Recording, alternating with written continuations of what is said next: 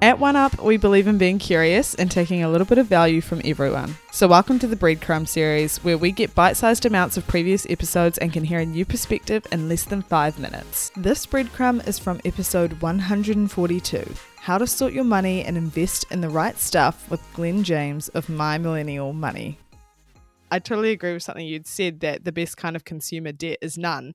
And you've mentioned this somewhat in the book as well, but I'm keen to hear you tell us now what your opinion is on using credit cards for like benefits and points and always paying it off before interest and all the people that talk about doing that. Yeah, look, I'm kind of I'm officially old now. Like I'm old and washed up and I'm at What's officially old? Know, I'm 38 now, so I'm done. you know, like That's it. Yeah, I'm I'm out to pasture. So when you're old and done and out to pasture like me, you kind of get to the point where you know, this is how I manage my money. If you want to do it your way, you can. I don't care.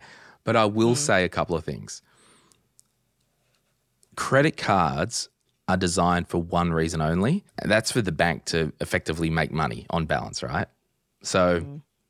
you know, I don't want to talk about the C word and the COVID and all that stuff, but like, it's, I will, because whatever, we've just been through all this stuff. Hard to avoid. Like, public health policy it's made as a big blanket.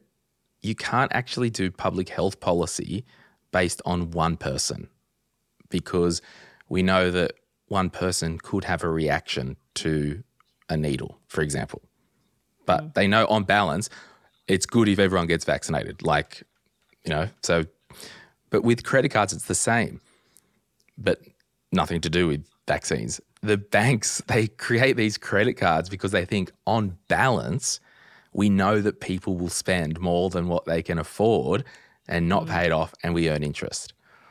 So I don't want to get in the weeds in my own life of doing that stuff because a couple of things. I'm a spender by nature and I'll spend it. If it's in my bank account, it will grow legs. With credit cards, even if you are paying it off each month and playing the point game, there's a high chance you might be spending more than if it was just your own money because there's no emotional mm. pain to that. And then three, I talk because I am old and washed up. Growing up as a kid, there were these. I don't think I did it in the book, uh, and the book's called "Sort Your Money Out and Get Invested." If we didn't mention it, but there was these illusionists in Las Vegas called Siegfried and Roy or something like that.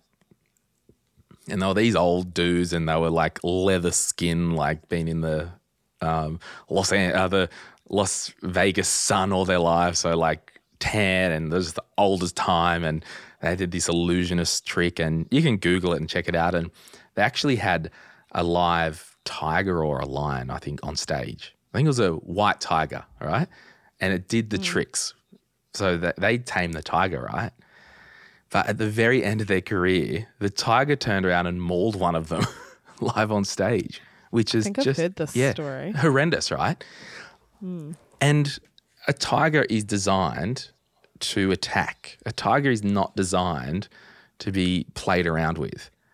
Mm. And a lot of the time with the credit card stuff, it might only be a matter of time before you get caught out. Mm. You know, you may load up the credit card and oh, I I put my expenses on it and it's thousand dollars a month and I just put it on there and pay it off, put it on there, pay it off. Now, what happens? You put the expenses on, oh, COVID hits, don't have an income, can't pay it off, bam, caught out. So mm. there will be times where you might be caught out. There are people who are really anal with their money and are savers and can manage it and navigate it. I'm not one of them. I don't want extra chances to get marketed to by credit card companies. I don't want the temptation. Now, full disclosure, uh, I have not had a credit card for years and years and years. I was in the United States before COVID. I kind of almost got caught out trying to hire a car without one. There's some weird technicality in America that you needed a credit card if you wanted to hire a car at one location from an airport and drop it off at another location. If it wasn't an airport, you could do it without a credit card. Like there was some weird thing that I was trying to do. Strange. Yeah, I had to drive to the other side of town to get the hire car with my Visa debit card to drive it to another location. So it was some airport rule, I think some anti terrorism thing. I don't know, something weird. I'm taking my team to the United States in September to Florida to a conference called FinCon, Money Influencers Conference. Hmm. And I've just got a credit card in the business because when I've got when there's five of us and I've got to drop eight or nine grand at once paying for hotel bills and all that, I can't have any drama. So there are like caveats, but yeah, in the main, I don't roll with a credit card day in, day out.